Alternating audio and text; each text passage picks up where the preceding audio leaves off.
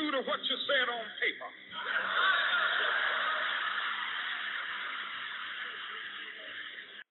I lived in China or even Russia or any totalitarian country. Maybe I could understand some of these illegal injunctions. Maybe I could understand the denial of certain basic First Amendment privileges because they haven't committed themselves to that over there. But somewhere I read of the freedom of assembly. Somewhere I read of the freedom of speech. Somewhere I read of the freedom of press. Somewhere I read that the greatness of America is the right to protest our rights.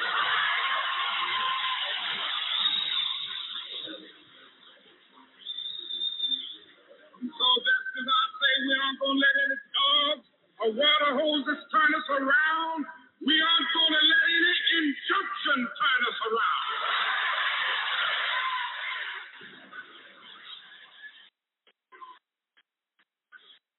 Well, I don't know what will happen now. We've got some difficult days ahead. But it really doesn't matter with me now because I've been to the mountaintop. Like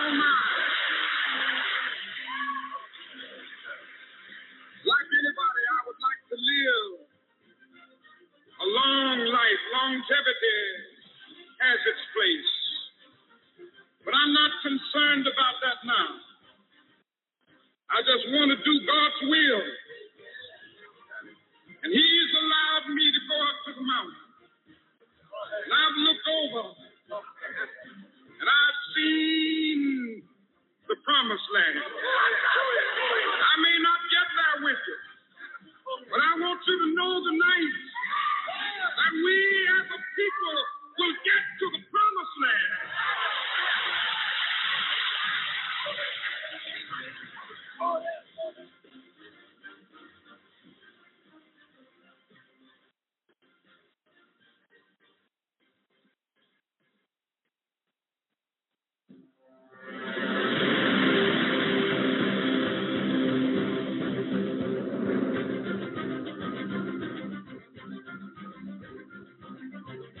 Ladies and gentlemen of America, this is AJC Radio where we bring the message of justice all around the world. Tonight we deal with the continued journey of the IRP 5. David Banks, Demetrius Harper, Kendrick Barnes, Dave Zirpolo, and Clinton Stewart, the five victims of a system that went awry. We kick off with that journey as we get into the trial and the injustice that continues after that. Ladies and gentlemen, this is AJC Radio. We take off right now.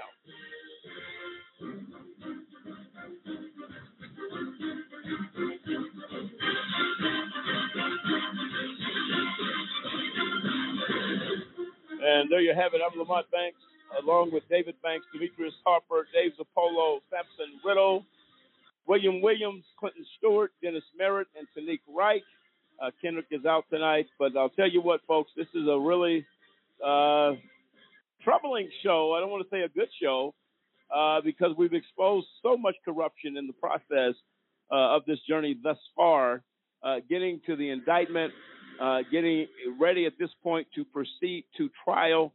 we're going to take you step by step what happened, what took place, again, by the players here. Uh, uh, namely uh, Federal Judge Christine Arguello and Matthew Kirsch and other players that you'll hear on this show tonight.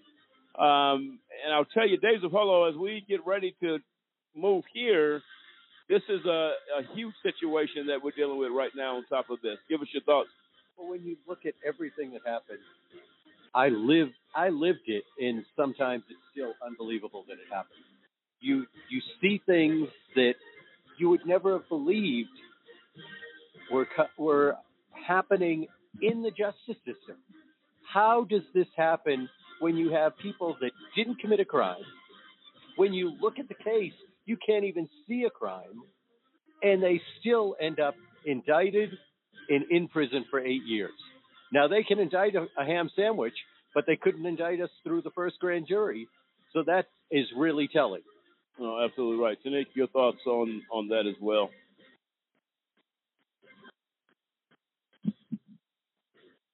Um, I agree. You know, with Dave, the our justice system is just. It, I don't even have words to say on how unjust it is.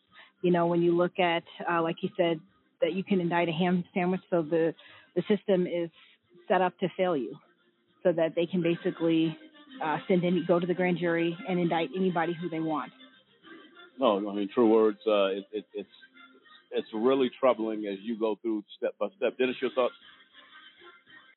I just think the grand jury is truly a joke. That's just that's my point of view. Uh, and we're talking about how you know you got the prosecutor, grand jury, no defense, and whatever whatever he says is gold. And what happened to these guys were truly an injustice, and it shows that our justice system is broke. It needs to be fixed. Uh, when there's only one side to the story or one side of the story heard, of course you only come up with one one answer. And in this case, that's exactly what happened. But uh, I'm truly glad that we're we're having this show to show people that this justice system that they think is the world's greatest is actually the world's worst. And how do we fix it? The only way we fix it, I mean, people have to cry out. I mean, more people have to get mad. It's sad to say this, uh, and and really, hopefully, this never happens. But more people uh, need to, need to be affected by this justice system because what it is, you got a lot of people looking out, and and and we were talking on the other show how the stories, the news stories, they they they'll say real quick, man exonerated, uh, 55 years in prison, wrongfully convicted, boom, that's it. Nothing else is said. So until we until America gets mad and until until it starts happening to other people, that's when I think we'll start seeing a change because it starts affecting more people. I mean, get it out there like AJC Radio was doing. Let people know there's a problem with our justice system. And William, your thoughts? Well, I think you know we had we've had a couple shows that we talked about accountability, and I think that's the one thing that needs to happen. Right now, we have prosecutors, we have judges that are acting on their own own agenda, and there's no ramifications for their actions. You know, so when you do see years like 2016, 2017, when we saw record uh, record exonerations, we're seeing people that you know spent as Dennis pointed out, a significant amount of their lives behind bars that were basically released, and it was it was it was almost like it was meaningless because basically they were released. People weren't sorry for what happened. They didn't take responsibility for what happened. In some of the cases, they we, they knew they were sitting on evidence and things like that. We we've heard all manner of things that have happened that, that led to wrongful convictions.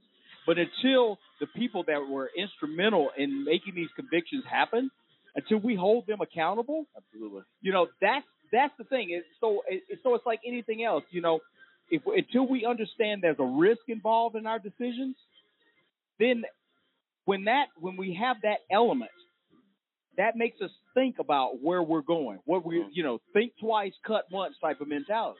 But no, the issue the issue you have is that people simply do not care. The legal system is now big business. That's true. It has nothing to do with what's right or wrong, justice or injustice, guilty or innocent. It has turned into an enterprise. That's true. That is tragic. When that when that crosses over from legal to profit, you have a problem because a lot of people are getting paid. How many deals are done? How many people are convicted? How many judges act the way federal judge Christina Arguello did? I can get a paycheck behind closed doors to do such a thing. That is a reality. There's TV shows everywhere de- depicting this very act. Constantly, somebody's getting paid. A prosecutor's getting paid. The jury is getting paid. Man, big business outrules anything, sad to say. But that's the country in which we live in. Demetrius. Yeah, well, to your point, Mon, you asked the question on how we can make people accountable. Well, to to, to William and Dennis's point, if you spend 27 years and it's found out that you had sat on evidence, uh, evidence, well, put that judge, prosecutor in the same amount of time. I I I, I know. Yeah, I'm just thinking this is this is utopia, right? Uh, but again, to, there has to be something to say. You need to be punished. Uh, forget the uh, uh, immunity and all that stuff. To say no, you you set on evidence, you're going to get 10 to 15 years. Then then if that was law, if we just said snap our fingers, that was law. I promise you, you'll still have some judges and DAs that still don't care, but then you will have people at willing point. They're going to stop and say, "Wait a minute, I'm not going to do this because I could spend time based off of giving that time to the uh, the person that was wrongly convicted." Yeah, um, you know, the American people have been duped uh, in every generation. Hollywood, right? I mean, from you know early days of television, even up until the present day, we're in the 21st century, where you see Law and Order, you see all these Hollywood portrayals of what they think is the law. None of that stuff is true. I mean, and they don't know it. They don't. They're not taught in school unless you go to law school. Even attorneys, when they graduate from law school, until you have some serious decades in the industry, um, you don't realize that you know the government can indict a ham sandwich, and then people go to jail. They turn the law into anything they want want to do uh, with it. So there's a lot of ignorance out there, and people just don't know uh, the facts you know, until you enter into that courtroom, until you've been indicted, until you go through the process yourself, you really don't know what's gonna what to expect or what's gonna go on. What you think you're gonna expect, none of that stuff is true. No, absolutely right. And we're going to come back with other comments from our other co-hosts. Uh, we're going to take a break really quick. On the other side of this break, we kick off this journey of the IRP 5. Feel free to dial in tonight to 646 200 0628. 646 200 0628. The journey to the steps of injustice by the IRP 5. That journey continues after this. This is AJC Radio.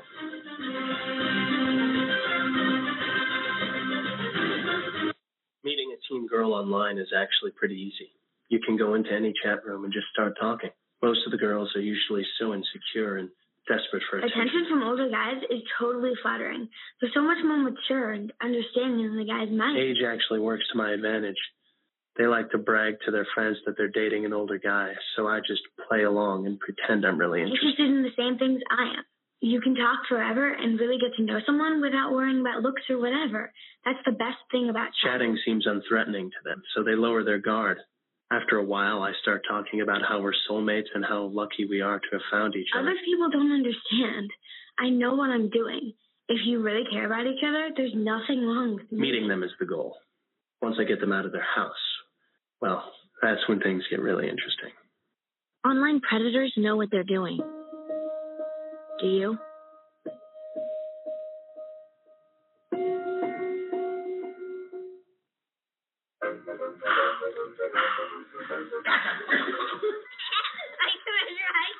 All right, Tom. Get ready for your day, buddy. Hey, Dad. Hey, Dad. We have a gun? What's that? We have a gun? Why do you ask that, kiddo? Can I play with it? No, no, absolutely not. It's not a toy. You know that. Do I? I bet it looks like one. Yeah, well, it's not. Anyway, I need it to protect you, your sister, and mom. From what? From bad guys, like on TV. But what about the eight kids that get shot every day by mistake? Their daddies probably thought they were safe too. Where'd you hear that? TV. Yeah, well, maybe we don't believe everything we hear on TV. Where do you keep it? it's hidden. I bet it's on the top shelf of the closet, under your sweatshirts. Is it loaded? It's not. I, I keep the bullets. In the boots with the red laces, and the chest beside the bed. I haven't found them yet, but I'm sure I can. You always told me to be curious. Remember when I found my Christmas gift? I'm a good climber, you know. No, no, that's not what I meant. Look, I, I need to be ready if someone breaks in. What about when it's just me and Mom? You taught me to be brave. I could use a gun to protect her. No, Justin, I promise. I'll teach you how to handle a gun when you're old enough. what if I don't make it to old enough? I could get bullied and decide it's too much for me. It would be so easy with our gun. Our gun? Nobody. My gun. But it is our gun. In our home. Happens all the time. I'll make sure that doesn't happen. I'm always here for you. But, Dad, you're not always here. Temperatures, we should reach our normal high of about 82 degrees by this afternoon. Clear skies tonight with a low near 7. Increasing cloudiness tomorrow, sticky and humid with a high of 7.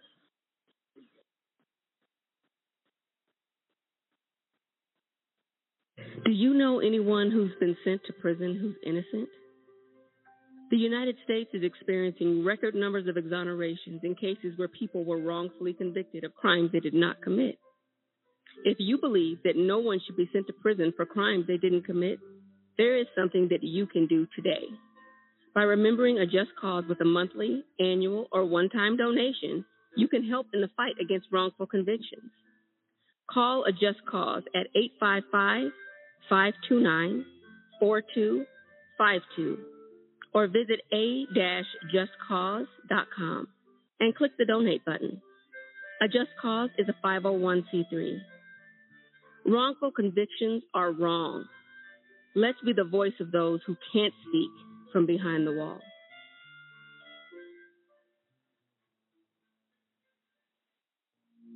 Mass incarceration means that we've got a very high rate of incarceration historically, comparatively. And the other thing is the rate of incarceration is so high, so socially concentrated, we're no longer incarcerating the individual, but we're incarcerating whole social groups. The rate of incarceration now is about five times higher than it was historically. Historically, it was 100 per 100,000. Now it's about 500 per 100,000. If we look at prison, if we add jail to that, it's about 700 per 100,000. Nowhere in the world incarcerates as much as we do. We've seen extremely high rates of exposure to the criminal justice system for African American men with very low levels of schooling. So if we think about black men who were born in the late 1970s and who are growing up through the American prison boom of the 1980s and the 1990s, the chances that they're going to serve time in state or federal prison if they dropped out of high school is about 70%. So going to prison for that group of black men with very low levels of schooling, that's become a normal life event. That's really only happened in the last 10 years. We're at this point now where there's about 1.2 million African American children with a parent who's incarcerated. That's about one in nine. The research shows that kids who experience parental incarceration have diminished school achievement, they have behavioral problems, depressive symptoms, acting out. And there's also evidence that these kinds of negative effects associated with parental incarceration are concentrated more among boys than among girls. And there's a very real risk here that incarceration becomes an inherited trait. The underlying issue is we've chosen prison as a way to respond to that problem of crime. And there are a whole variety of ways that we could have chosen to respond to that problem of crime. We've chosen the response of the deprivation of liberty. And we've chosen the response of the deprivation of liberty for a historically aggrieved group whose liberty in the United States was never firmly established to begin with.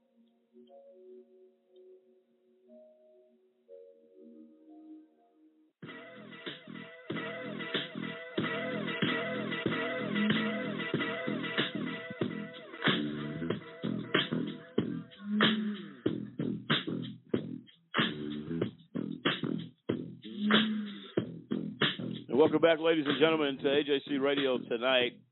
Uh, as we get into this discussion, uh, now we are at the second grand jury that had been convened for the RP five, uh, and we're gonna we're gonna walk down that road right now. David, give us a little bit of an introduction when this began to happen. Where we picked off from last week, picked up from last week. Now we're getting to another bite at the apple if you will, by the government of the United States to try to bring, because no indictment came, if I'm not mistaken, av- after the first grand jury. Is that correct? That is correct. Which means there was nothing there anyway. But now, again, another flaw in our system. Why do you have the right to come back and get a second bite of that? If it failed the first time and you could not get an indictment, it's not double jeopardy, but it should be the language of double jeopardy should attach to that. That you look, you didn't get it done the first time, you shouldn't be able to get it done the second time. Well, yeah, but that's that's not likely to change. The uh, the reality is, uh, prosecutors they changed their approach before the grand jury. They actually brought people in who worked at the company, including one of the executives. Uh, the truth was told, and they couldn't get an indictment. So that was in 2007. You fast forward to 2009, what the FBI did, uh, and you'd have to understand what went on at the first grand jury and the lying and the uh, the various theories that were put out to attack the church or you used where we worship as as a uh, as a sword or, or what is it they tried to uh, manipulate a theory with the church and manufacture a theory that we were laundering money through the church. Uh, obviously, they, they gained legal access to bank records through that. They couldn't uh, prove anything, and they were exposed through that process. So, uh, the junior FBI agent that they had in the first grand jury, they took him off and brought in a senior a senior agent and liar and that was the only person that they called before the grand jury. I believe his name was Moen. Is that correct? Uh, Agent Moen, Special Agent Moen, and the prosecutor who controls all of the grand jury, and that's his grand jury, his process. He can present whatever evidence he wanted to present. So this time, instead of calling witnesses from the company, he decided he was only going to call an FBI agent to to guarantee that he gets an indictment uh, because the evidence wasn't there. So the, the the FBI agent had to come in, pretty much lie, manipulate the facts and the evidence, and then ultimately he got a grand jury. Now that was in May of 2009 that uh, the grand jury came back with an indictment.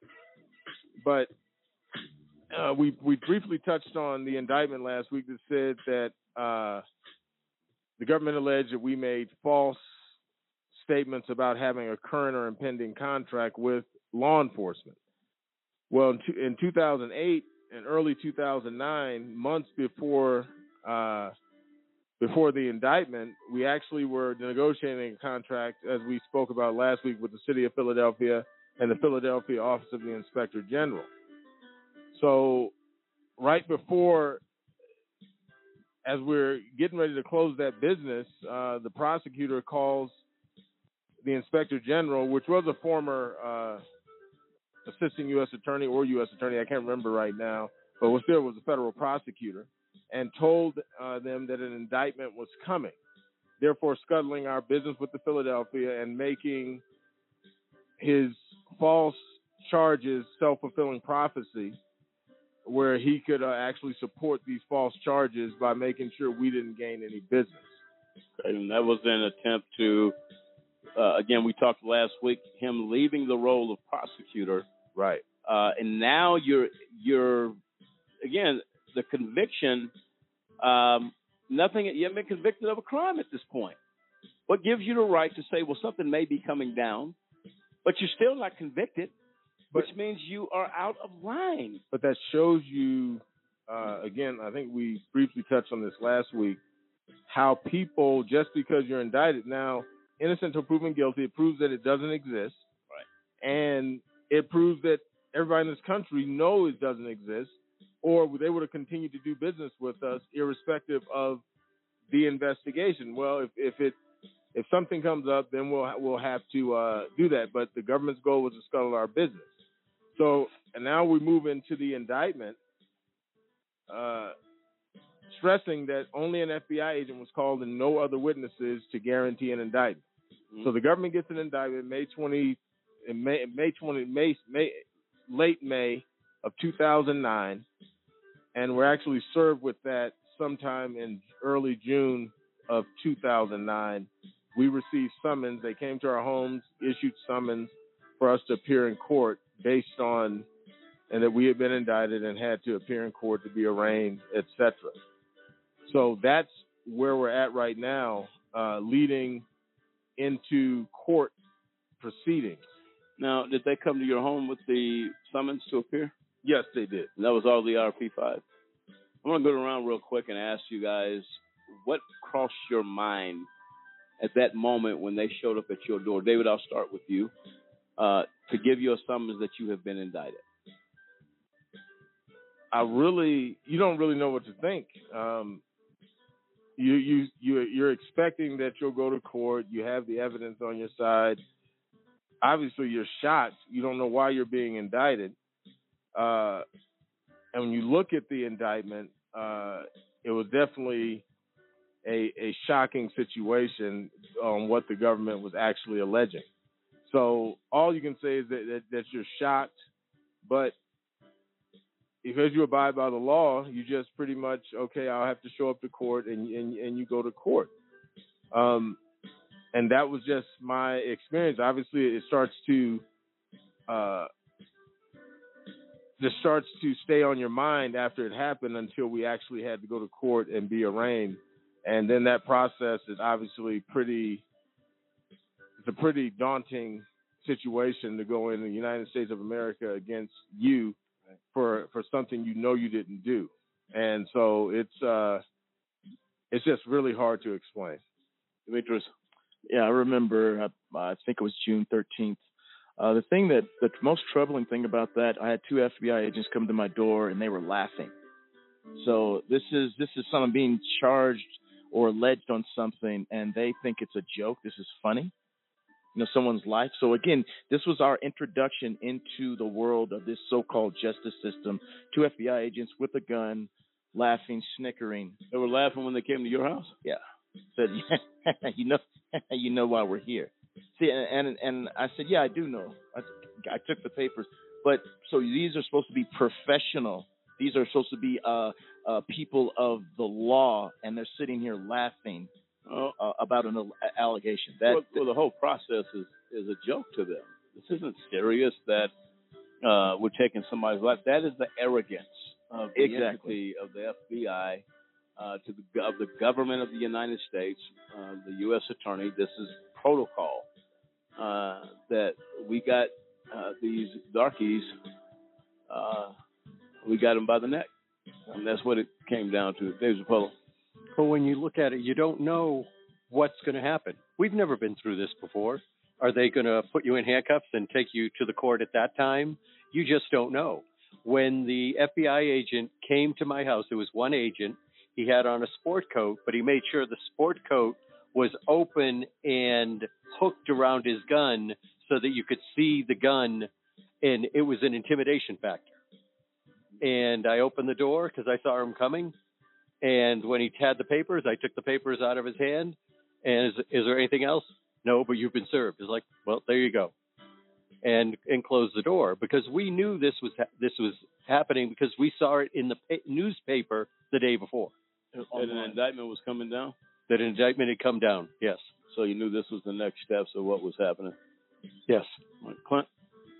Yeah, it is uh, numbing uh, because it took four years for this the the occasion that you're asking about. You know, when we got indicted, it took four years from the time of the raid, the the, the first shock and all situation, where 22, 23 uh, investigators, you know, barge into the building.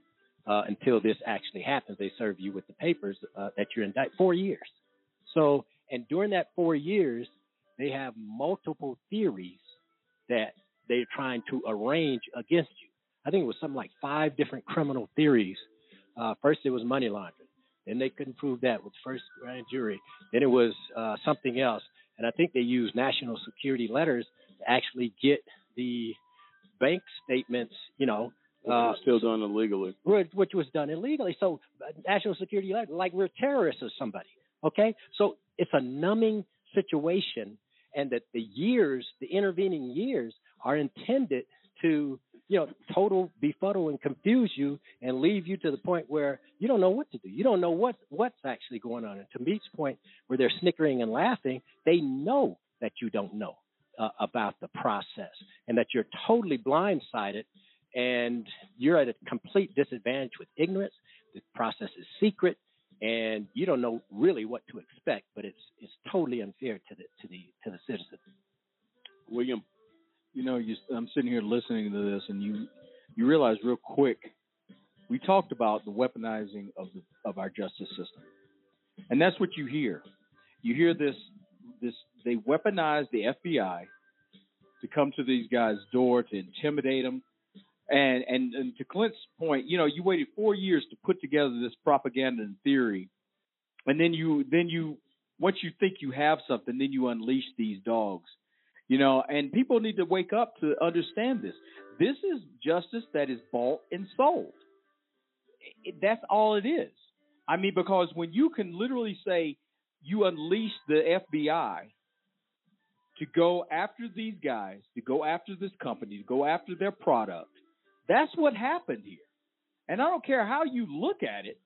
The bottom line is is that this is the justice system that we've seen today. And so when Demetrius was describing it, David was describing it immediately. That's what that was the thought that came to my mind because we we've seen it, but you weaponized the FBI to go after these guys. That's all it was.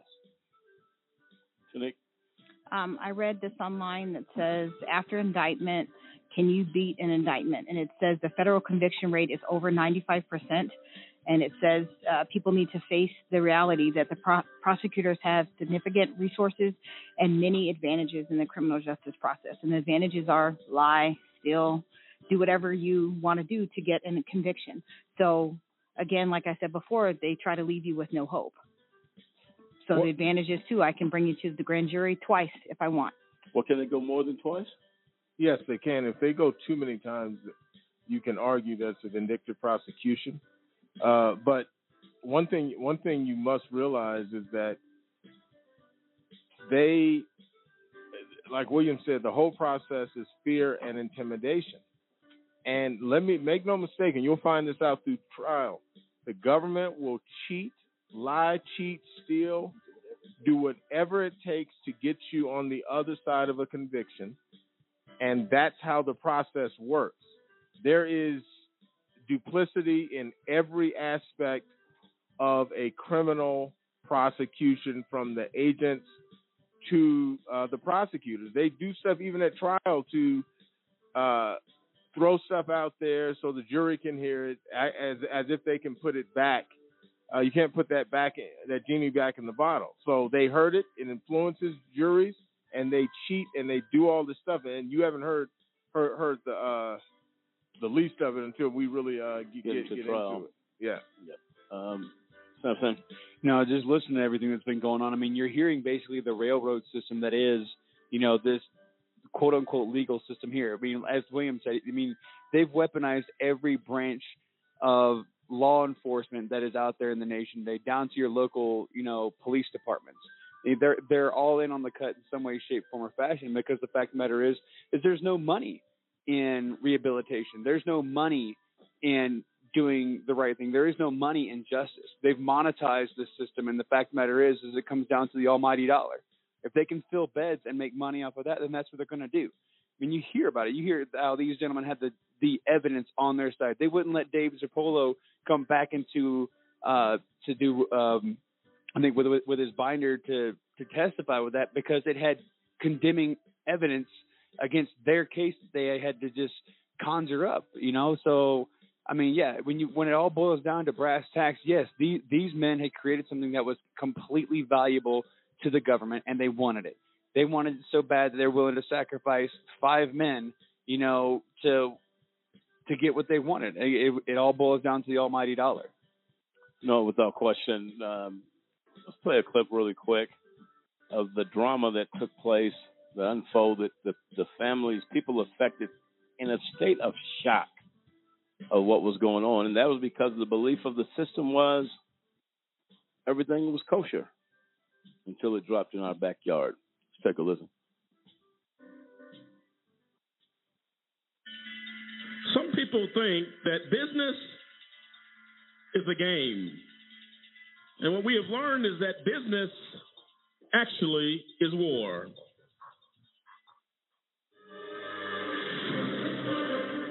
My name is David Banks, and I'm serving an 11 year sentence at the Federal Correctional Complex prison camp in Florence, Colorado. I've lost everything my business, my money, my family, my future, my church, and my freedom. When they wanted people to sign non-disclosure agreements and all that kind of stuff, sometimes they didn't want to do it. Strange to me. I think it's still strange. It, it just absolutely makes no sense. Is this really real? Is this happening? And, and then all of a sudden your whole life is ripped apart. Justice is not fair anymore. They say justice is supposed to be blind. It's not blind. It's not blind. They pick and choose who they want to convict and who they want to sue. Ladies and gentlemen of America, what is going on when innocent men get locked away? Ladies and gentlemen, have you stopped to ask the question, where is justice? It's far away. They were floored that uh, they were even being raided. Um, it became very clear that the court appointed attorneys were not working for the guys. Um, and it seemed like in many cases that they were um, collaborating or working with the prosecution. We constantly hear in the news every week you're going to hear about another person wrongfully convicted. There you have it. Tough questions in need for answers. Lady Justice has gone missing. Where is she? Is this happening in America? The American dream has turned into a nightmare. Crying children left behind as a result of a corrupt system and corruption. We will seek and search for justice. We will ask the tough questions. We will demand answers as justice lays idle in the streets of America. We look for the answer.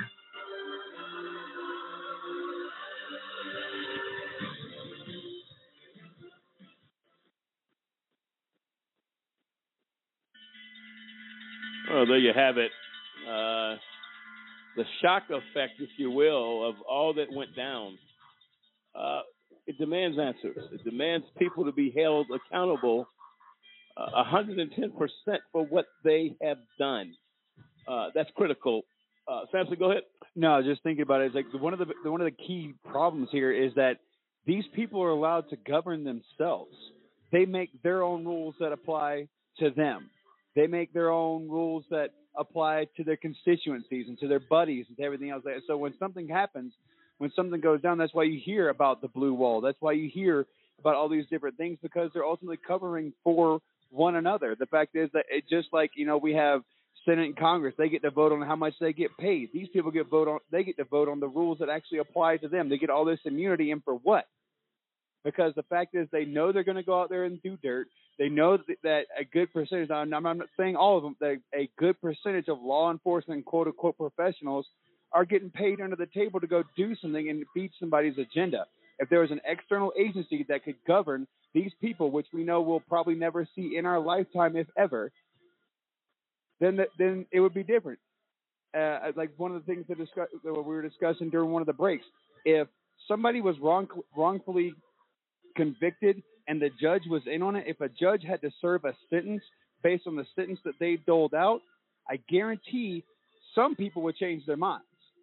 But there's no consequence when they get it wrong. There's no consequence when they throw away some somebody's life. There's no consequence when they sacrifice five people to again to further an agenda.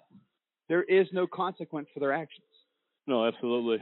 And I want to, uh, I want to actually discuss. There are mistake, actual, real mistakes made by some prosecutors, but what you'll find is they'll tell they'll tell the average citizen ignorance of the law is no excuse. Uh, so if you broke the law, um, just because you're ignorant of it, is no excuse. You're still going to get prosecuted and sent to prison. So the fact that you a person had no intent of breaking the law, and this, which was not in our case, we didn't break the law. Period. Uh, but they had intent. They had intent, and and their stuff is in, this stuff was intentional. There's only one right. conclusion as you listen to what happened. Uh, as we get into more of the facts, the stuff was intentional. Th- this was not uh, a mistake or a prosecutor getting it wrong and and even if they get it wrong, even defense attorneys said they're not gonna ever admit to wrongdoing. It's not it's not the government's way. They will never admit to wrongdoing.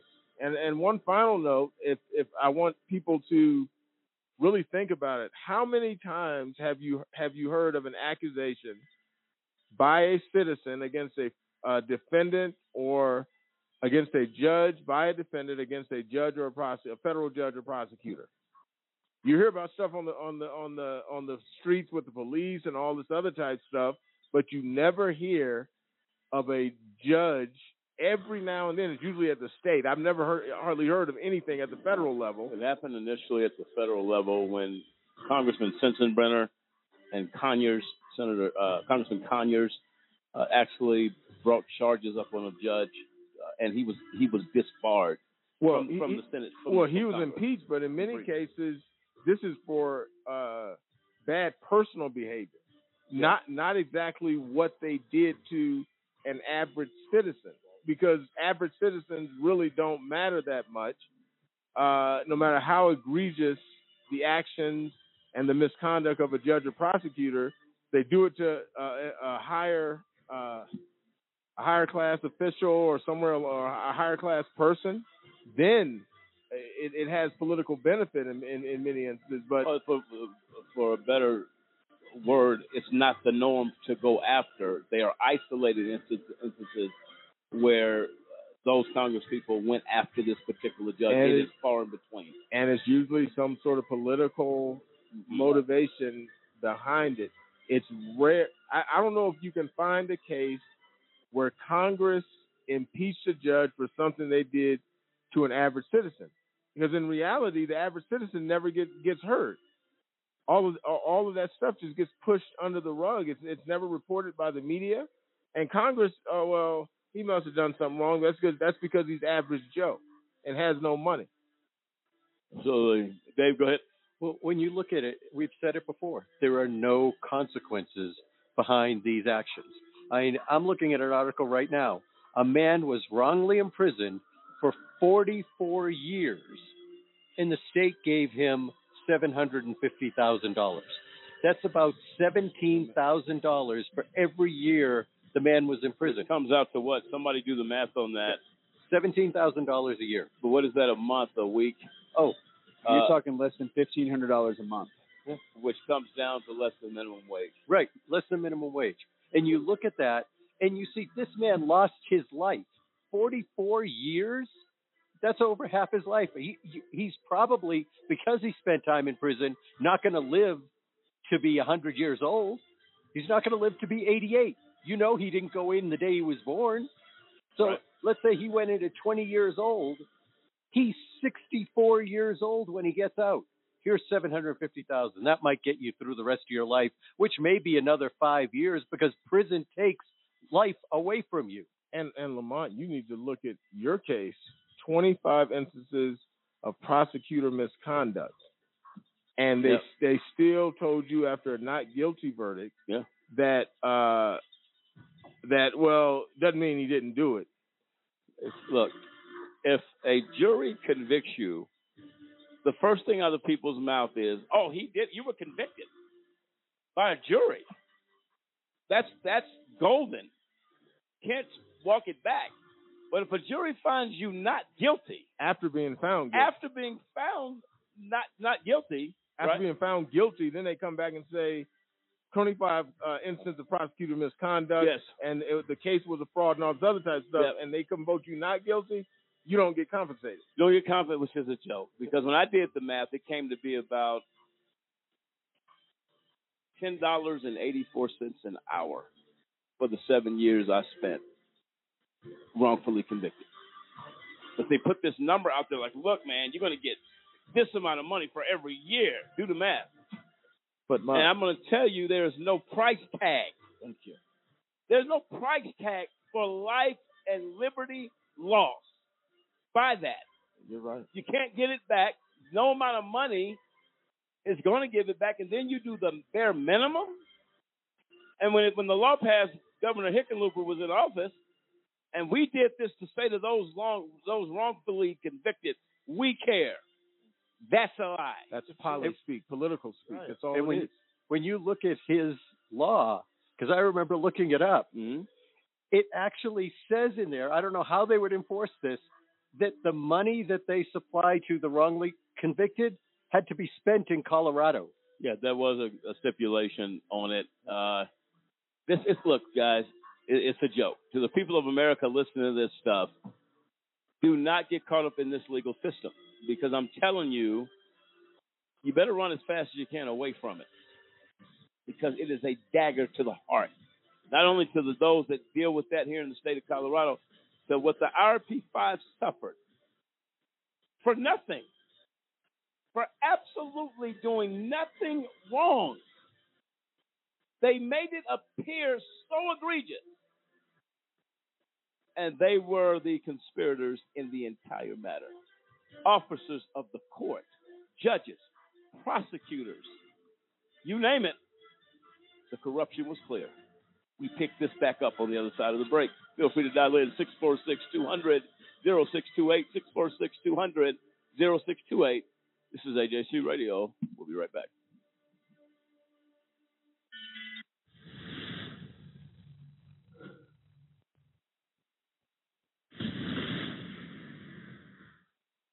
Did you know that over 1.5 million children in America have parents who are incarcerated? These children cope with the pain Through drugs, alcohol.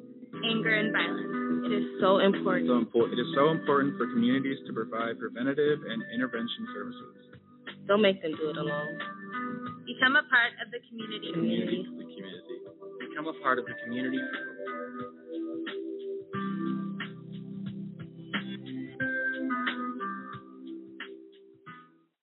He must have thrown a thousand pitches teaching him to hit a home run. Spent countless Saturdays running routes so he could learn to hit an open receiver. Endless afternoons teaching him how to hit the three pointer. But how much time have you spent teaching him what not to hit? Teaching boys that all violence against women is wrong is one of the most important things a man can do. Learn how to start the conversation at teachearly.org. Brought to you by Futures Without Violence and the Ad Council. There are no loose ends in TV procedural dramas. At the end of the hour, the bad guy always gets what's coming to him. Unfortunately, the real world is a lot more complicated. We know from the work of the Innocence Project and other organizations in the Innocence Network that the system doesn't always get it right.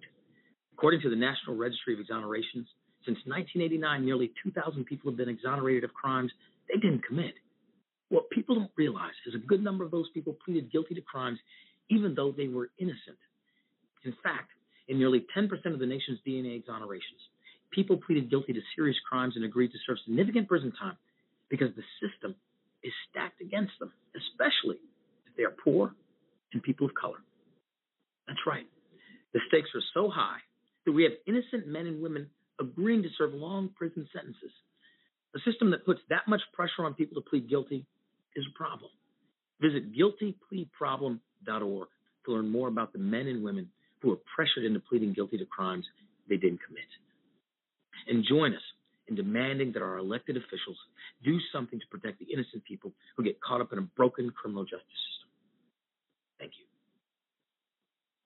You can tell a lot about someone by what they spend their money on, their priorities, their concerns, and their motives. Big Pharma says their top priority is research and development. They say that prescription drug costs are so high because they spend so much on research.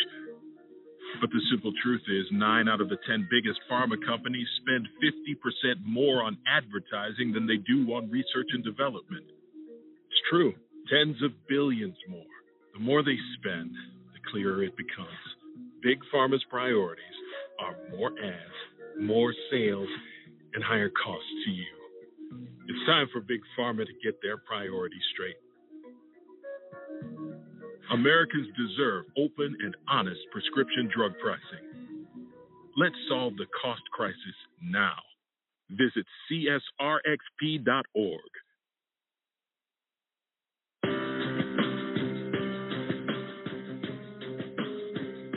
How often does our justice system get it wrong, convicting innocent people of crimes they did not commit? A new project by the University of Michigan Law School and the Center for Wrongful Convictions at Northwestern University School of Law tries to answer that question. In the last 23 years, more than 2,000 people have been convicted of serious crimes and later exonerated, according to the National Registry of Exonerations. By far, the largest segment was almost 1,200 defendants falsely convicted because of large scale patterns of police corruption, generally in drug and gun cases. Of the remaining 873 defendants exonerated, nearly half were wrongly convicted of murder, and of that group, 101 were sentenced to death. On average, it took more than 11 years for a conviction to be set aside. Why does the justice system get it wrong? In homicides, the biggest problem is perjury and false accusation, most often by supposed eyewitnesses. False convictions in adult rape cases are primarily based on mistakes by eyewitnesses, while false convictions in child sex abuse cases are often for fabricated crimes that never occurred. 2,000 exonerations may seem small in a nation with more than 2.3 million people behind bars, but there are far more false convictions than the report contains. Most false convictions are never formally challenged, and those convictions that are successfully overturned receive little or no attention from the media, according to the report's authors.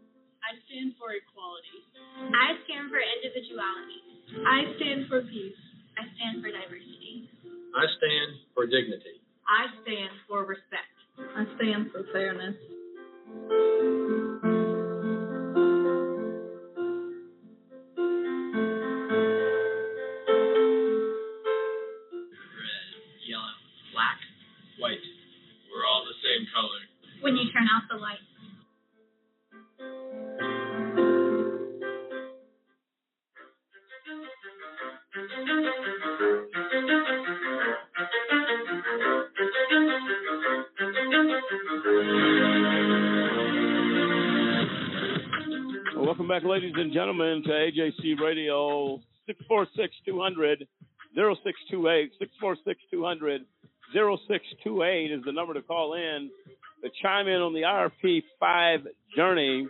Uh, I'll tell you what, troubling information, troubling conduct, troubling actions uh, taken in this case uh, by the government of the United States and officers that are uh, part of that system as we begin to get into the next steps of the journey of the IRP 5. Uh, David, you want to go down the road into uh, what next as we begin to progressively move forward here? Well, obviously we ju- we just discussed uh, the indictment, so I want to the listeners need to know what the government alleged uh, generally in the indictment and the, the critical area. The government alleged, and this is reading from the indictment. I'll substitute the names. The, the IRP six, IRP five defendants induced staffing companies to enter into business arrangements, in other words, sign contracts by making false representations that they had large current or impending contracts with one or more large government agencies. Now, if you look at that, um, nobody lends. So basically, we duped alleged the government alleged we duped staffing companies that we falsely represented that we had a contract with a large federal agency. Well, that's equivalent to somebody duping a company into hiring them by saying they had a job that pays five hundred thousand dollars a year. Let's let's just put put that in context. Well, or somebody lent you money or gave you uh, even better example, some somebody a creditor extended you credit based on the fact that you told them that you had a job that paid five hundred thousand dollars a year. Well, they're going to check the, the the customary thing to do is to check credit to see if the person and to do background uh, credit credit and background checks, bank checks. Uh, if you got five hundred thousand, you make five hundred thousand dollars a year. We can they can verify that. The businesses, the staffing companies we were doing business with, they perform credit checks and they perform bank checks. So they don't lend money. Banks don't lend money based on a statement you make them. You can't go into a bank and say, "Well, I'm I'm here to get a personal loan for hundred thousand dollars. I make five hundred thousand a year." The bank's gonna say, "Well, let us run your credit." So that's exactly what happened in the business. So the government decided to, that they were gonna, because we had accumulated debt with with these staffing companies, and based on the fact that we were anticipating a contract with the federal agency, they spun this narrative that we had made false statements and induced them into extending us credit. How do you do that when the, when the decision is based upon what the bank does and the staffing company? Well, it went and in trial you'll find out as we get into that the each company said their credit departments made determinations. The individuals who we had even spoken to were not the decision makers. The credit departments made the decision based on credit review.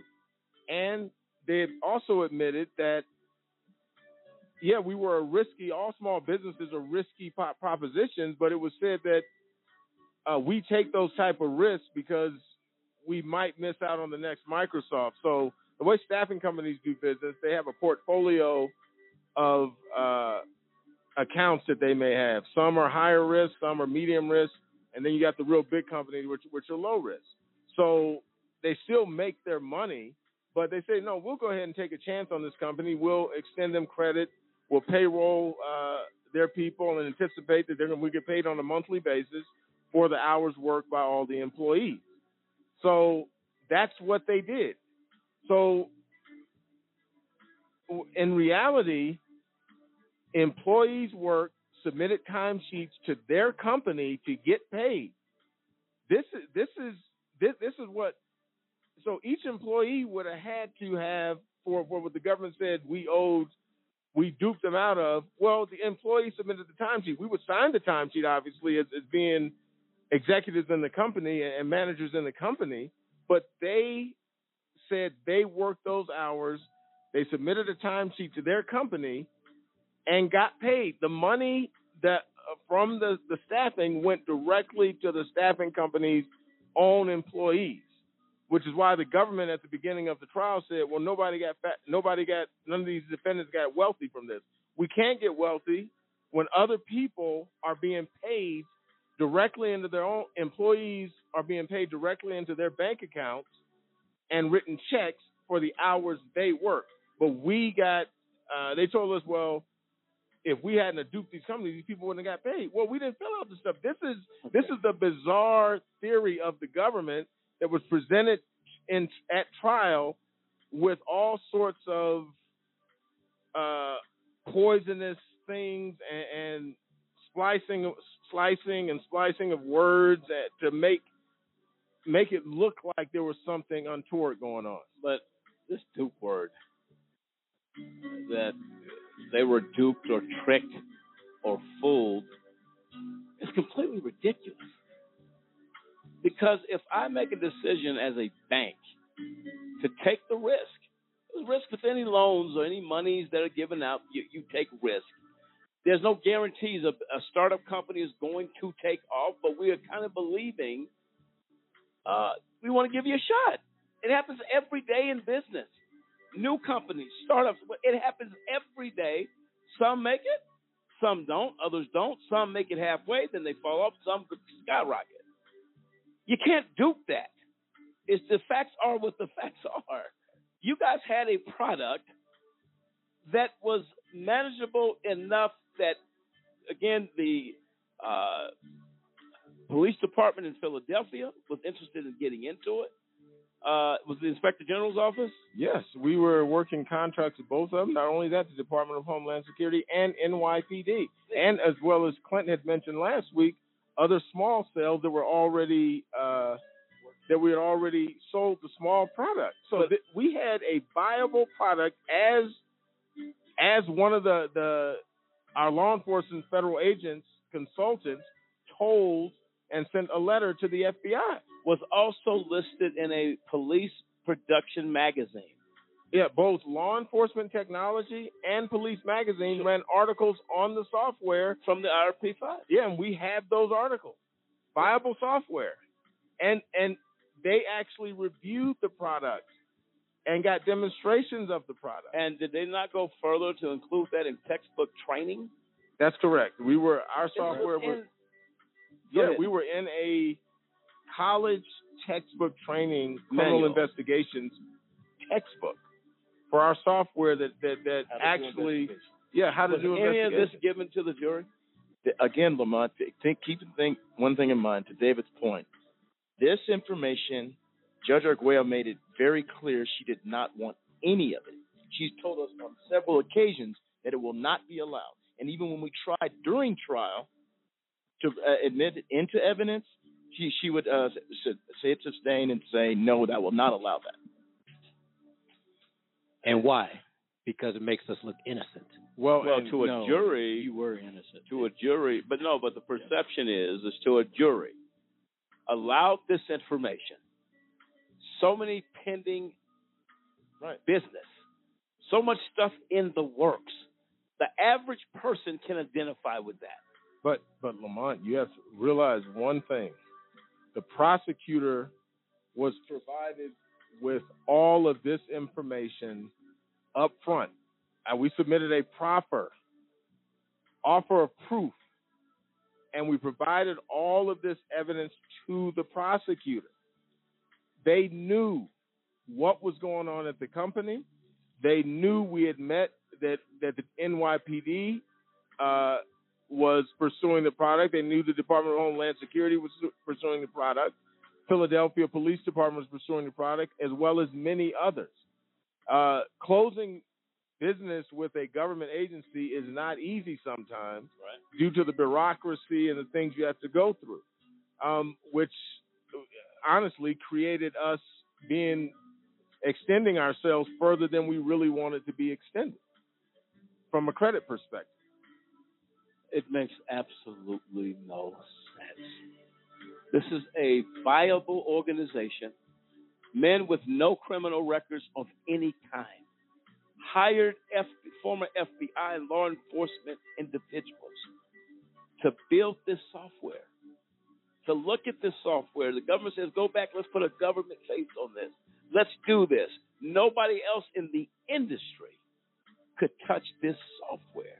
And uh, one quick note: we hired three former senior level federal agents, retired, during the time the government says we were engaged in this criminal activity. See, that fact alone that criminals would bring the FBI and federal agents into their business during the time that they're committing a crime is is by itself proof of innocence because no criminal would actually do that. And then, as Judge Sarokin pointed out in his analysis, and we'll be getting to some of that too, uh, why would our target of our fraud, this alleged fraud the government says, be against law enforcement? Who does that? Yeah. And let's not forget the Department of Homeland Security that you mentioned before did their due diligence over a two year period. And after the Space Warfare Center saw the demonstration of the actual software on a webinar, demonstrated, they called the Homeland Security. Homeland Security called us, said, We want to see the same uh, demonstration.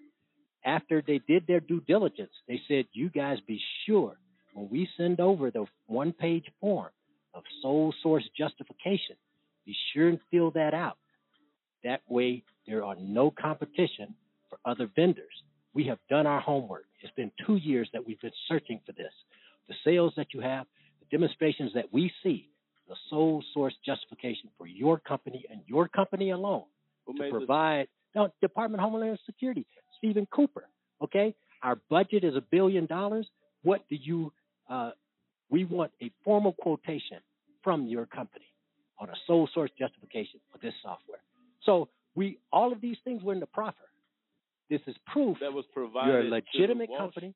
to Absolutely. a U.S. Attorney of Colorado at the time, John Walsh, and an Obama appointee, and he was Obama's boy. And we'll get into uh, We'll get into that. to more into that a little later because Obama was aware. So we'll get some more into that. Okay, and uh, actually, Sarokin had some things to say uh, in regards to the inconceivable acts in the RP5 Well, case. and you want to uh, introduce H, Ju- uh, federal judge H. Lee Sarokin was a former federal judge for the Third U.S. Circuit Court of Appeals who reviewed the case uh, and actually told us if I find anything you lied to me about, I'm off. He never found anything we lied about, and ultimately he was very critical of the government and the courts in this case for how it was handled. And this is Judge Sarokin known for the Hurricane Carter. Yeah, he overturned case, the triple overturned murder conviction of, of Hurricane Carter. I believe it was in the 80s. Okay, let's play the clip. Federal judge. I think an appellate court would do one of two things. They'd either order that the transcript be produced, uh, or they'd have to reverse. You know, it baffles me as to why anyone would deny that motion. Um, it's inconceivable to me that a judge would say, no, you can't have the record of this trial. It's inconceivable to me in this day and age in the federal court, particularly in Colorado, by the way, which I think has sort of advanced when it comes to computers, that they don't have an alternate way uh, to maintain the, the record. And uh, the fact that the court reporter doesn't have it or hasn't typed it up, um, as everybody says, is inconceivable. So there's this record exists somewhere, um, Yes. and and for some reason uh, they're resisting producing it. Uh, I think is a fair inference, and that's why that particular segment of the testimony of the transcript is so important because if if that weren't the contention and there's something missing, appellate court is liable to say, well, unless there's some prejudicial error involved, what difference does it make? But this is so critical that that's why they want it, and that's what the big fuss is about, and legitimately so.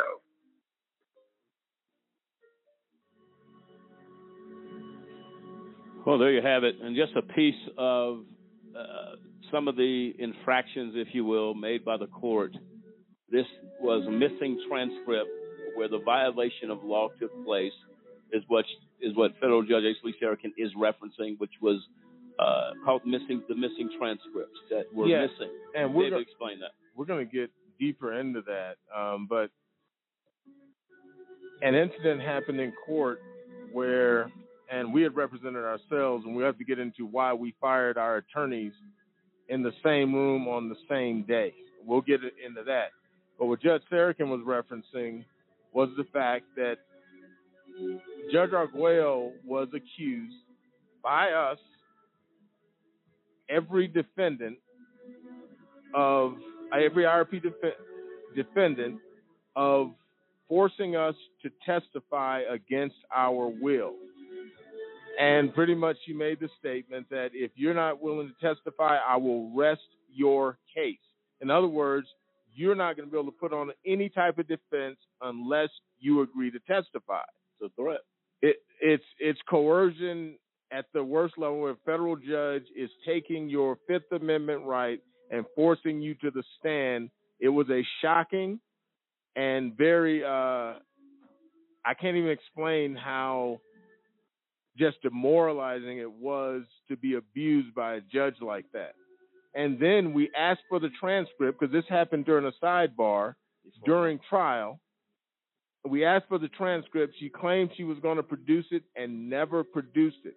Then ultimately, what she produced, her exact statement that we said she made during the sidebar was missing, which was also confirmed by another federal judge, R. Brooke Jackson, who may be retired right now. He said, and held, it said, for some reason, this statement that the defendant is actually missing from the transcript. So the it all, everything else around it is there, but Judge Arguello's statement is missing from the transcript. So what does that tell you? It is a conspiracy uh, the, and the prosecutors were there during the sidebar. They stayed silent. Judge mentioned, uh, spoke about that, and the court reporter, uh, when we came back to uh, ask her if she was supposed to produce it, she was in the judge's chambers when we came back to court to get that transcript. One of the grossest constitutional violations uh, that you can imagine, and the government and the courts completely covered it up. And Judge Sarokin spoke about the appellate court and their responsibility and what their responsibility was. Well, they they went ultimately the Tenth Circuit Court of Appeals ultimately went with uh, they backed Judge Arguello in her corrupt act, and we were uh, uh, shipped off shipped off to prison. And they and one thing in mind to that day, as David's talking, I'm reflecting back. Before that happened, this was before lunch. Before we were whispering because we keeping our voices down. The Darlene Martinez had made mention. Who is Darlene Martinez? Darlene Martinez is the court reporter.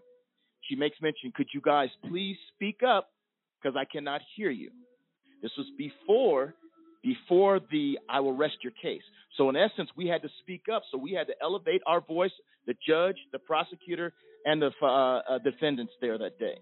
So again, you keep in mind that this is we are speaking up louder. And now she says, and then we come back from court. She says, I don't know the exact language, but I said, but the our quarter may have had her our headphones off. Well, how are you looking at her when you are speaking on our, uh, telling her that you arrest our case? She's making up all these excuses. And when, to David's point, when we ask for those transcripts, oh, they'll be forthcoming. And again, to that point, we never got it with those those so outstanding keep in issues. mind, we'll get into whether the clerk's office, the prosecutor, and all the various machinations that went through, that went on to make sure we didn't get that transcript. I'm talking about back to the point where it was lost. At one point, it was destroyed. Right.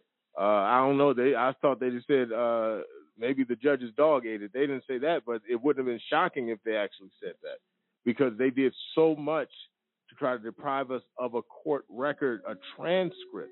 Well, the reason the effort was put into denying that, it would have shut the case down. And it would have Period. implicated the The judge judge. in a gross. And there's a reason the prosecutor stayed silent. He was at the sidebar. So when we were accusing the judge of this, the prosecutor stayed silent. We'll deal with that, folks. Look, this is troubling. How do how does all of this happen? Violation after violation after violation of rights. Five men fighting for their lives. And for what reason? They didn't do anything wrong. But you have a judge that crossed the line of law. There's no other way to put it. We continue the journey of the RP5 after this. This is AJC Radio.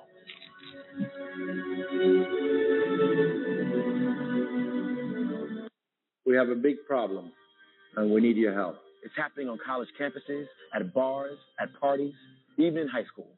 It's happening to our sisters and our daughters. Our wives and our friends. It's called sexual assault, and it has to stop. We have to stop it. So listen up. If she doesn't consent, or if she can't consent, it's rape, it's assault. It's a crime. It's wrong. If I saw it happening and I was taught you have to do something about it. If I saw it happening, I speak up. If I saw it happening, I'd never blame her. I'd help her. Because I don't want to be a part of the problem. I want to be a part of the solution. We need all of you to be part of the solution. This is about respect. It's about responsibility. It's up to all of us to put an end to sexual assault. And that starts with you. Because one is too many.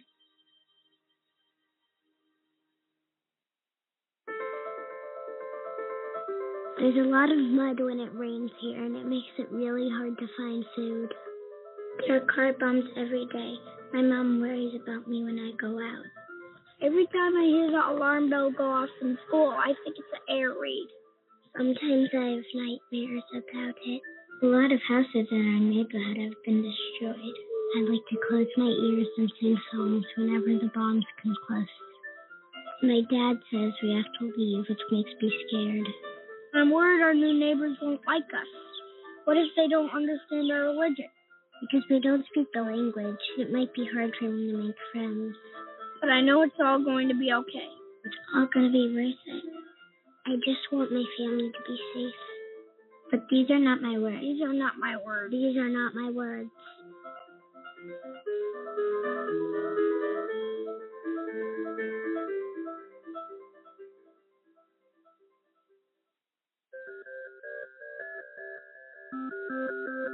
The United States houses more human beings in prisons than any other country in the world. This is true whether you're counting total numbers or in relation to population size. This wasn't always the case. The number of prisoners in the US began to rise dramatically in the 1970s. So, what changed in America compared to other countries? While there are several competing theories, a look at the data reveals that a significant part of the prison growth in the last 40 years has been driven by the war on drugs. Here's the data. By 1980, there were over 315,000 prisoners in state and federal facilities. 57% were violent offenders, 30% were property violators, such as thieves or those convicted of fraud. 5.5% of inmates were in for public order and other miscellaneous offenses. And the remaining 7.5% were nonviolent drug law violators. Ten years later, the drug war had grown, and the total American prison population had more than doubled to over 740,000 inmates. The proportion of offenders in each type of crime had also changed dramatically. The most growth occurred in the nonviolent drug offender population, which grew to a significant 24%. And this last statistic actually understates the influence of the drug war on prison populations. Many studies have shown that drug prohibition causes violent crime by leading to the formation of gangs and cartels. And thus, it is safe to say that the number of violent criminals under prohibition is higher than it would otherwise be. From 1990 to 2000, the drug driven population growth continued. By 2000, the total prison population had almost doubled again to over 1.3 million inmates. And by 2010, the prison population was up to 1.6 million people.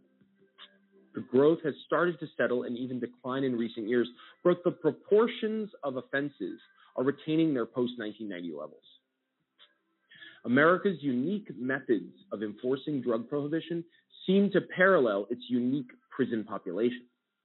And one has to ask is our country really better off with so many nonviolent drug offenders behind bars?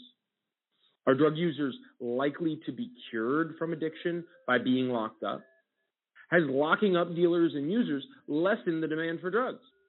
Certainly, the effects on overall usage could not be called a success.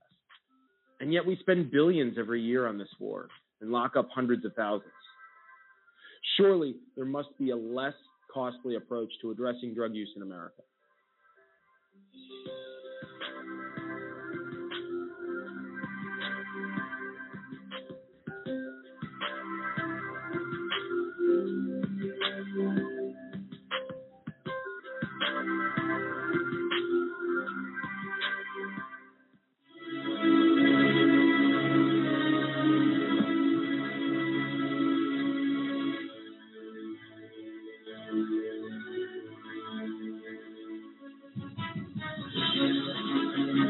Welcome back, ladies and gentlemen, to AJC Radio, 646 200 0628.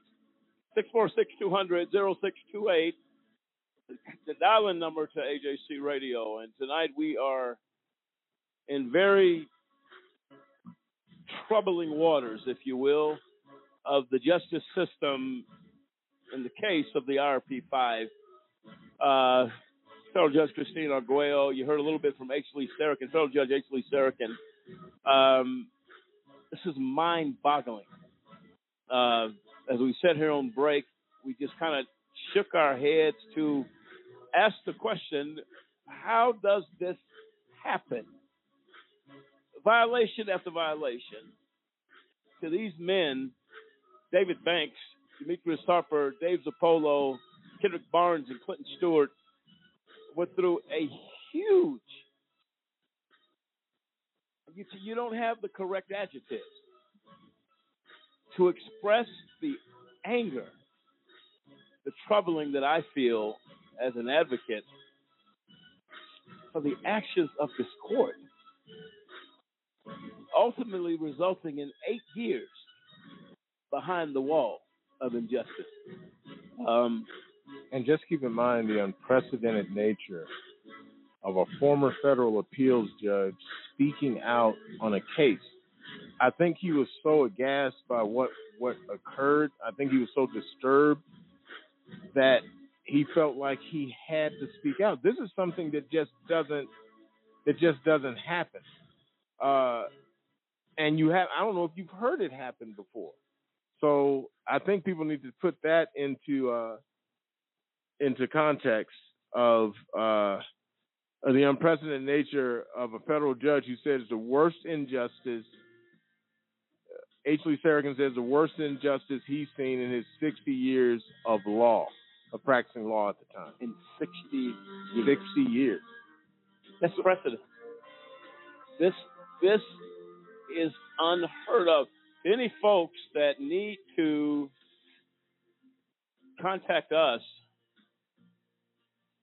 we need everybody involved as a community to get the story out. I don't care how you do it. You may be a producer, you may be a uh, over writing documentaries, you may be saying, "Look, we have to get this message out." Uh, it goes and adds to the issues in this country with equal justice. There is no equal justice in this country. There's no equal justice. These men out of nowhere, are blindsided hit, you know anything about football? A blindsided hit is something you never saw coming as a quarterback. The RP5 suffered a blindsided hit. It's a miracle that they survived. I'm telling you right now. It is tragic. Dennis, your thoughts? Yeah, I agree. Uh, just listen to the story tonight. I tell you, you really it really makes you angry uh, to see the injustice and uh, the guys were talking uh, in reference to how you know the judge would not allow uh, evidence that would truly clear them, that would truly change the uh, view of what the uh, jurors were hearing and seeing. And it's just so sad, and how a judge that should be a referee was partial to the uh, prosecutors, uh, the prosecution. And it's just sad. I mean, again, what these guys went through, uh, had their evidence been heard, and then you, when you got uh, Judge uh, Lee Sarokin, highly, I mean, notable judge, says that something is wrong and no one listens. That tells you that these judges, you know, this this immunity, this above the law, this power that they possess, uh, if we don't take it, if we don't expose it for what it is, uh, we'll continue to see injustice like this to, I, I mean, to, to other, uh, you know, the other groups. This is absolutely unprecedented, is what it is. I don't care how many times AJC Radio has done this show. Um, is just this thing's brand new. That's what it seems. That's what it. That's what it appears to be. So I think it is important, and I think people should be troubled. Just imagine that this was your father, brother, friend, colleague that suffered these things. You were not there to see America the tears in a visitation room, wondering when I can come home.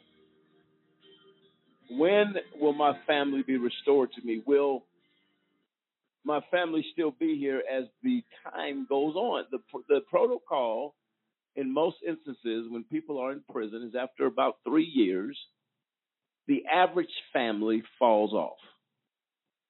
You stop getting mail. You stop getting calls. Uh, you can't get through on the phone to your loved ones. Not in this case. That wasn't going to happen.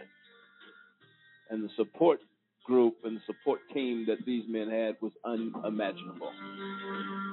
But it does not take away the pain.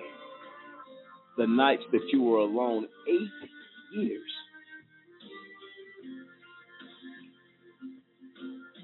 Is unbelievable. I believe we have a caller.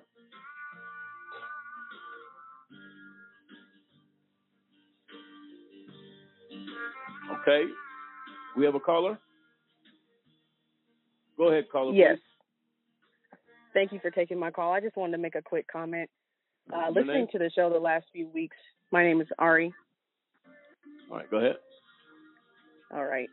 So, listening to the show the last few weeks, there is one thing that is very clear to me, and that is that the federal government targeted the IRP 5 because they are black. I know David Zirpolo is not, but the majority of them are.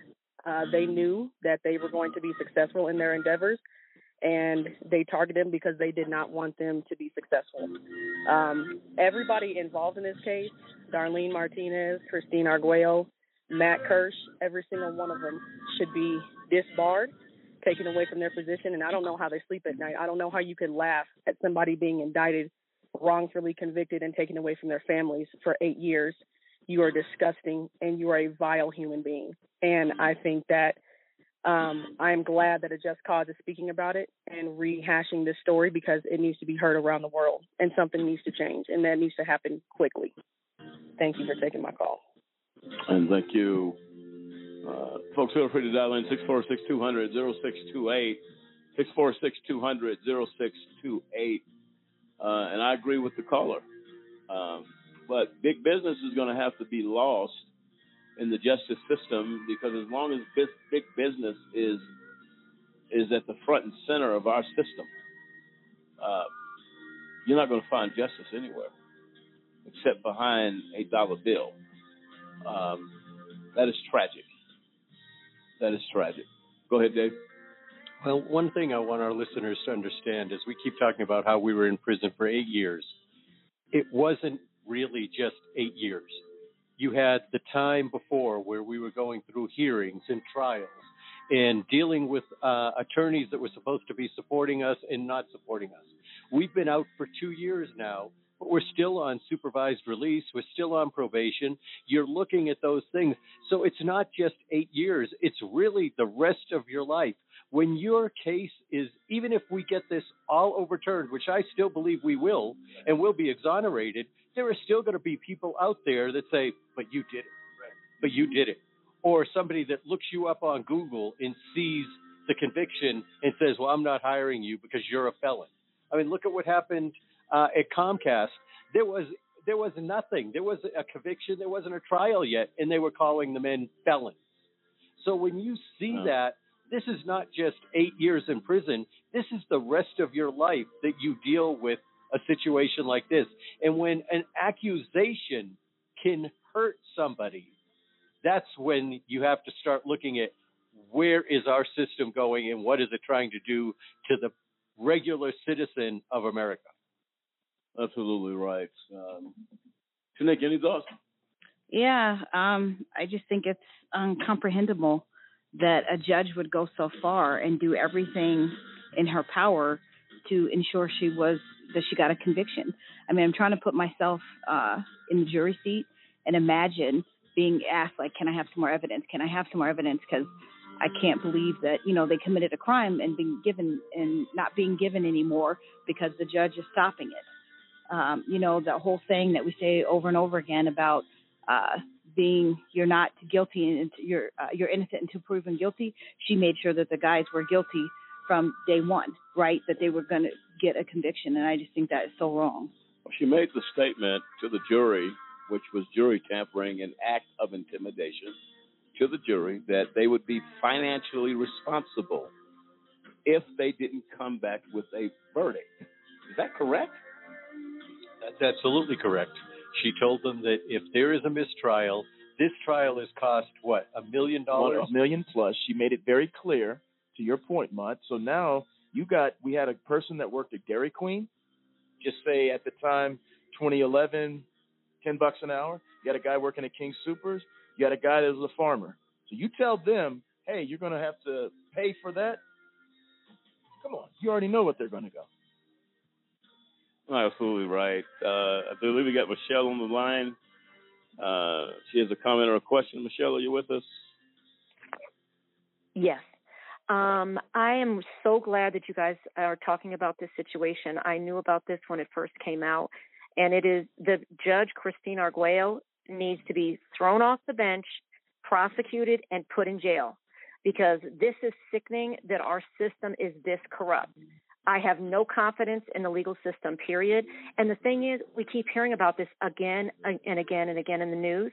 I am hoping that the IRP five get true justice, that that, that judge um, gets prosecuted for the for the crooked stuff that she did, and that prosecutor. And I just want to say, I'm glad that you guys are discussing this. People need to realize this is happening to people's lives every day. And I can only imagine what those um, five gentlemen, everything that they have to have gone through and to have been completely innocent. And what makes it even more sick is the fact that they were trying to help our country. I just I, this this whole situation is um, it's hard to wrap your head around that people are that corrupt in the system, but it's absolutely true. And I just I wish them all well. Thank you. And thank you for your comment. We have another caller. Is it Latanya? Are you with us? I'm here. Latanya, all right, go ahead. So, um, my biggest issue is that I have a problem with the fact that they, before an indictment ever came down, they said they were guilty. But yet the prosecutors and, and the judge, they did everything that was illegal. They're the ones that actually committed the crime. Yet we have these five gentlemen were the ones that had their lives taken away. So how is it that they can actually be on a bench and say somebody committed a crime when they're doing things even worse than they're doing? Are being accused of. And since, and since a person is innocent, one minute, one second in jail, that's ridiculous. That's horrible. No, absolutely right, and we appreciate your uh, your call tonight. Look, there's reason to be outraged. There's reason to be emotional uh, in regards to, and we haven't even entered the courtroom yet on the conduct of this judge. Uh, I think it's a tragedy.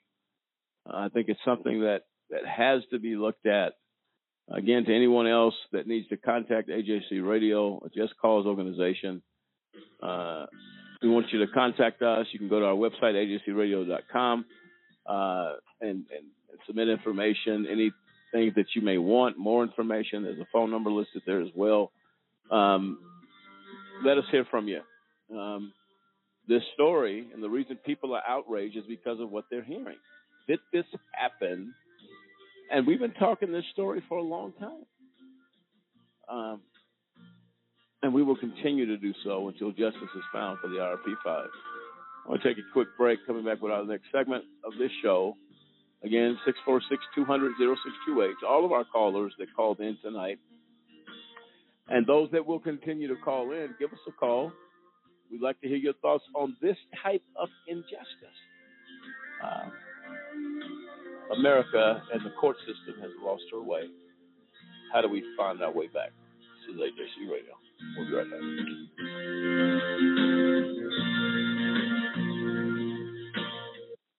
I wanted to be in the military since I was since I was a kid. I served in the United States Air Force. I served a total of 16 years. I was deployed uh, 13 times. On my second deployment, four bombs hit my vehicle.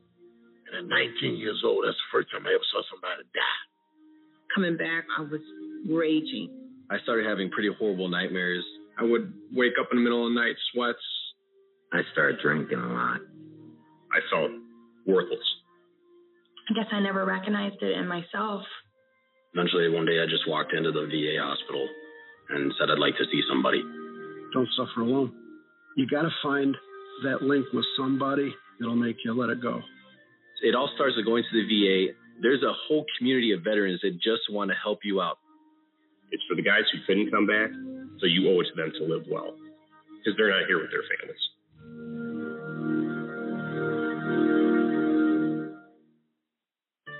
So most people don't understand the importance of exercising and eating right. Most people think it's about getting super buff or eating grass to keep that perfect bod, but those who believe that are wrong. Exercising regularly and getting the right balance of nutritious food leads to a common diagnosis known as healthy. Now, healthy may sound mainstream and boring, but it's real. It improves your immune system to prevent sickness, boosts self confidence, and controls body weight, gives you energy, and improves your overall happiness. So, next time you think that's not bad, think again and be the best you you can be. Let's just be honest. When we look across the street to the Supreme Court and we see equal justice under law, um, when you have drug laws so severely, disparately enforced against some groups, let's, let's take African Americans, for example, there's no difference between black and white marijuana usage or marijuana sales, in fact. But blacks are about 3.7 times more likely to be arrested for it.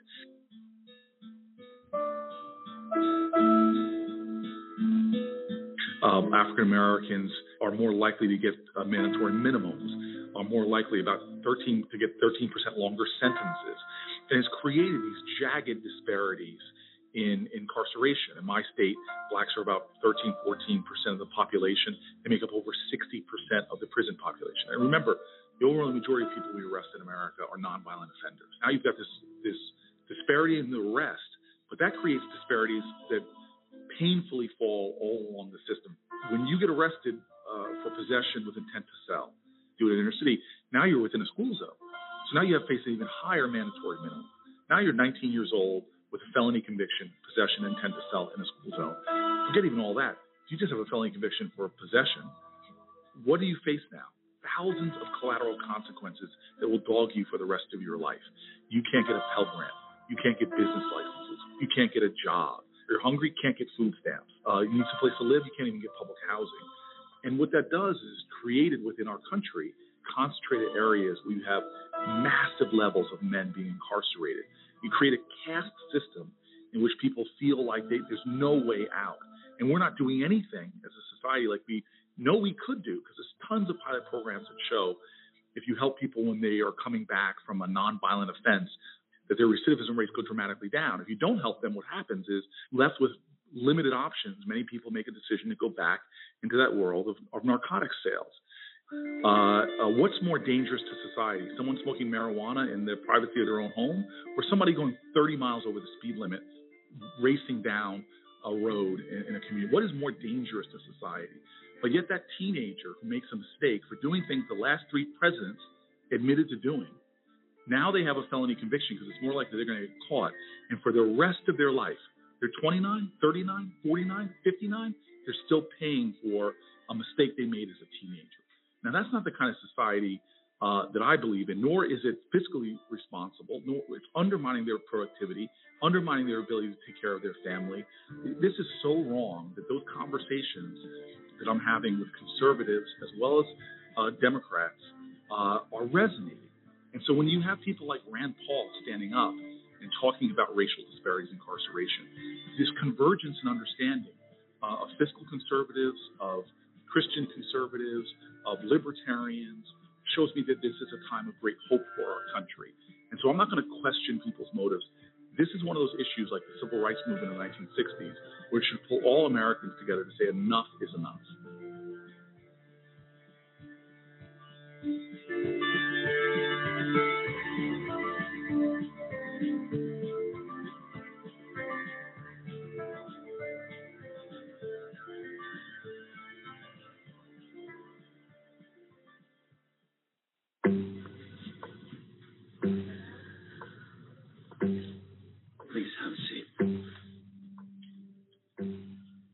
Be honest. Your resume, no one abused you. I know. Okay, so what would you bring to my company? What do you need? I need a hard worker. Good. I've got two part time jobs and I help my parents pay the bills. I need problem solving skills. I got through high school without a car, a phone, or a computer. No college degree, though.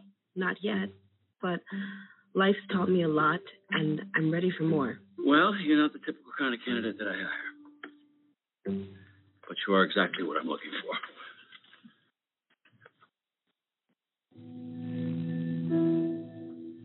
Your company could be missing out on the candidates it needs most. Learn how to find, cultivate, and train a great pool of untapped talent at gradsoflife.org.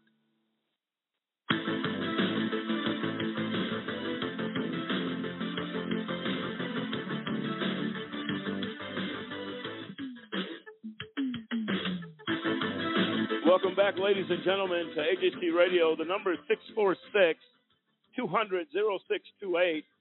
646 200 0628. As we, man, have all been baffled here, uh, really at a point of disbelief, yet we know it is a true reality of the conduct of the judge, federal judge Christina Arguello, who is on a mission and appears to be on a mission to destroy, which she will fail at miserably. But her first steps of that was to really try to destroy the lives of the RP5, and without without reason, without any type of conviction uh, to do the right thing. Uh, that is missing horribly bad in our criminal justice system. And again, we have we gave them a new name called the system. There's no such thing as justice uh, in this system in which we uh, uh, deal with on a day-to-day basis. I believe we have Shanteria uh, on the line. Shanteria, you with us? Yes, hi, I am here. Can you hear me? Yes, go ahead, please. Yes. So, with the last couple of weeks, and of course, revisiting the situation, I know for myself, I've literally never been interested in the justice system or aware of the legal processes of being, convic- being convicted and, and especially wrongly convicted. But this show alone has been so insightful on who's involved and what the process, you know, needs to be done as far as, you know, from step one to two to three and so forth. And what interests me the most, and I mean, honestly, the most negative way, is that there was not a single person that would even do the right thing during the process of persecuting these five men. Not the judge, I mean, not the jury, you know, who's unaware of all the details and, and facts. And just like no one during this whole time would do the right thing, except for, of course, these guys. And that to me is just so insane that that is exactly what, as you appropriately mentioned, this system has come to. It's just tragic. It's just so frustrating and it's so tragic. No, absolutely right. I appreciate your comment tonight. Thank you so much for calling in. Uh, and folks, look, this is the reality in which we live. Uh, but nobody wants to talk about it. Everybody wants to just put some dressing on the windows and say, look, we're fine just the way we are, uh, and never deal with the core issue. A judge is a referee doing proceedings. She is there, he is there only for one purpose to ensure that it's fairness on both sides. This judge ensured that it leaned towards the government of the United States to find most favorably to the government of the United States, not about any type of evidence, any type of testimony that was so clear a contradiction. So clear a contradiction. Refused to hear the facts in this case and to go as far as to threaten the jury, to intimidate the jury. And a jury is going to be intimidated by a judge if a judge does that which is inappropriate. Because they think, my God, the judge can do this to me and that to me. It's their lack of uh, of understanding that the system doesn't work that way, shouldn't work that way. So let me say that.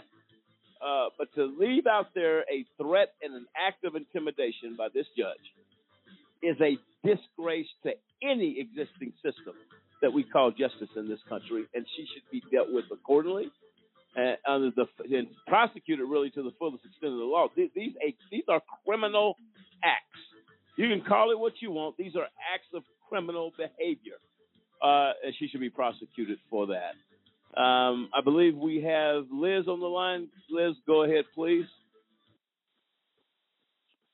Yes, this is Liz. Uh, thank you for taking my call. I'm so glad you're still dealing with this situation. This is this is just so tragic. It's such a violation of five outstanding citizens with one goal in mind. That was to help our country. And this is the thanks they get. This is just totally crazy. I, it's just it's hard to wrap my mind around it. Every time I hear it, it's, it's still like it's a movie and it's just so tragic. And I'm so glad that you guys are dealing with this. We got to get the word out there more and more until we can get justice for these wonderful guys. And thank you for taking my call. And appreciate the call, Liz. Thank you so much. Um, Sam, your thoughts? Excuse me, Sampson, your thoughts? Well, I mean, we've we've had a number of callers come in, and it just the fact that I mean, a with the one young lady talking about she's never really thought about the process like that. It's like people need, like Dennis said earlier in the show, people need to wake up to the fact that the system that we have in place, as we've been saying for weeks now, this is not justice. This is not justice. This is a basically Cirque du Soleil of propaganda and agendas that are being pushed to make basically make people more money, to put innocent people behind bars, and to basically see exactly how much of their own free will that they can exercise. This this is not a justice system. I mean, it's laughable to even think that. I mean, when you sit here and you have basically anywhere from two to five percent of cases that go to the federal that you know federal level that actually the defendants actually win, it's it's a paltry. When it, the fact of the matter is that, that they're going to win, they're going to lie, they're going to do whatever they can do, and they being the the federal court system, the federal agencies that are involved, they're going to do whatever they got to do because they don't want to seem vulnerable. They don't want to seem seem like they can be beaten. And Christine Arguello, you know, is a prime example. She's going to collaborate and you know go into cahoots with whoever she has to to make sure that these gentlemen spend time behind bars. Period. Well, absolutely, Dennis, your thoughts?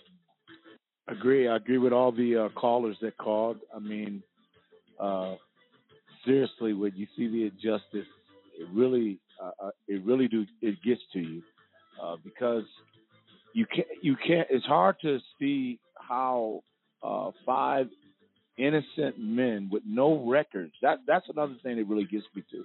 No records.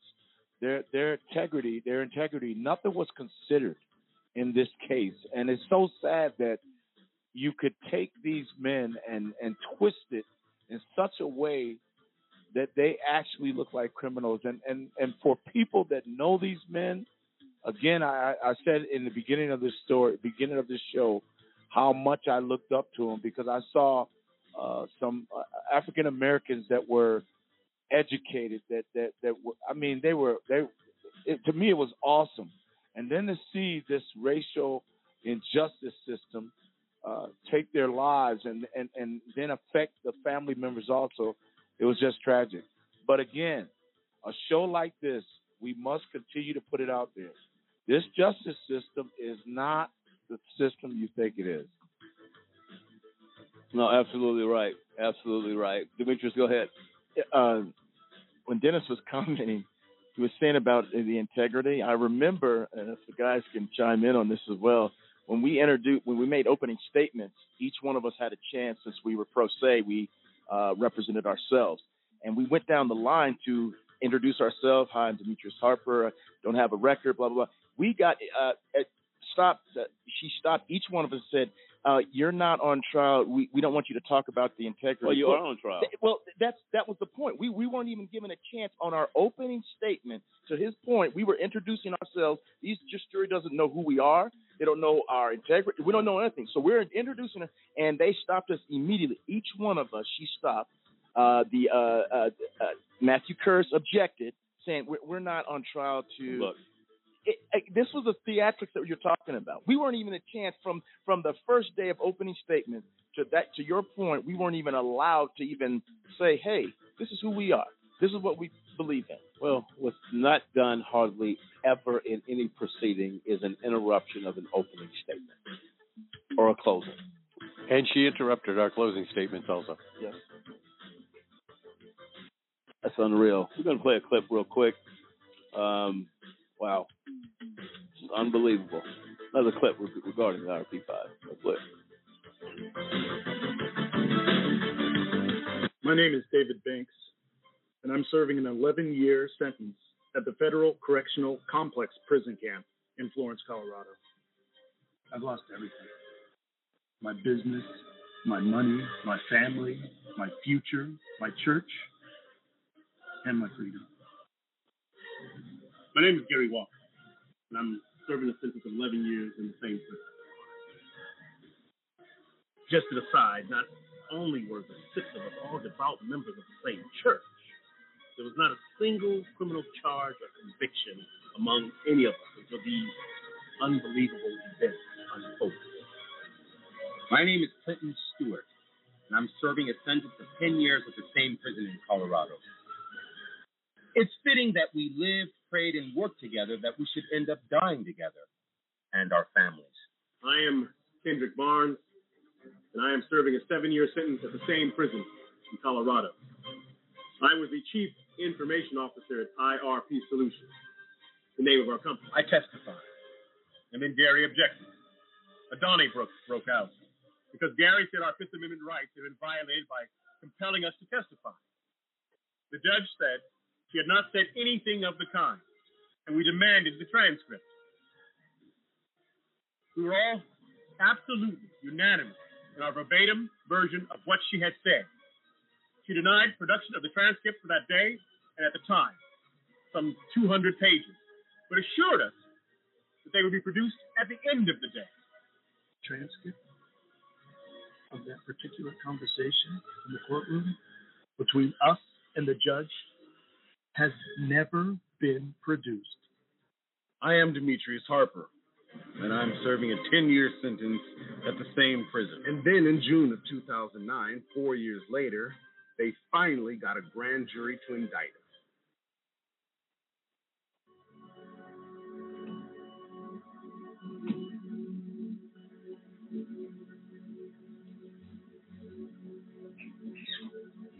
Okay, there you have it. Those are uh, excerpts from the play uh, created by federal judge Ashley Sarakin, Race Card Up, uh, talking a little bit about in those positions of these gentlemen uh, that have suffered uh, at the hand uh, of this judge and of this entire process.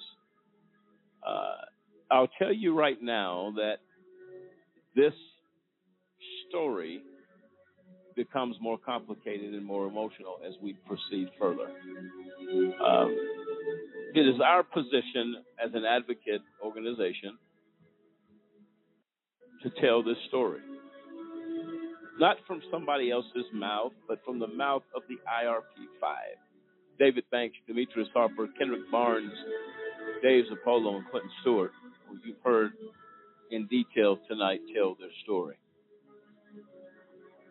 the one question I would ask the hosts around this table tonight is there hope for change? Is there hope that this type of conduct can it be stopped? Is there hope that in some way people will become outraged enough to stop the wheels of injustice that continue to roll? My answer to that question personally, I don't know. I do not know. Because all confidence in this system, not only to the wrongful conviction of the IRP 5, but for the thousands of people in this country who suffer this type of end during their process of due process. What about the people that are in courtrooms that we never hear about that are suffering the same injustice? And there are many. As uncomfortable as it may feel, it is our purpose to advocate for those that have lost their voice, to advocate for those that cannot come to this free world, as we call it free. Huge tragedy. I'd like to sit here and tell you, as we join hands, we sing Kumbaya.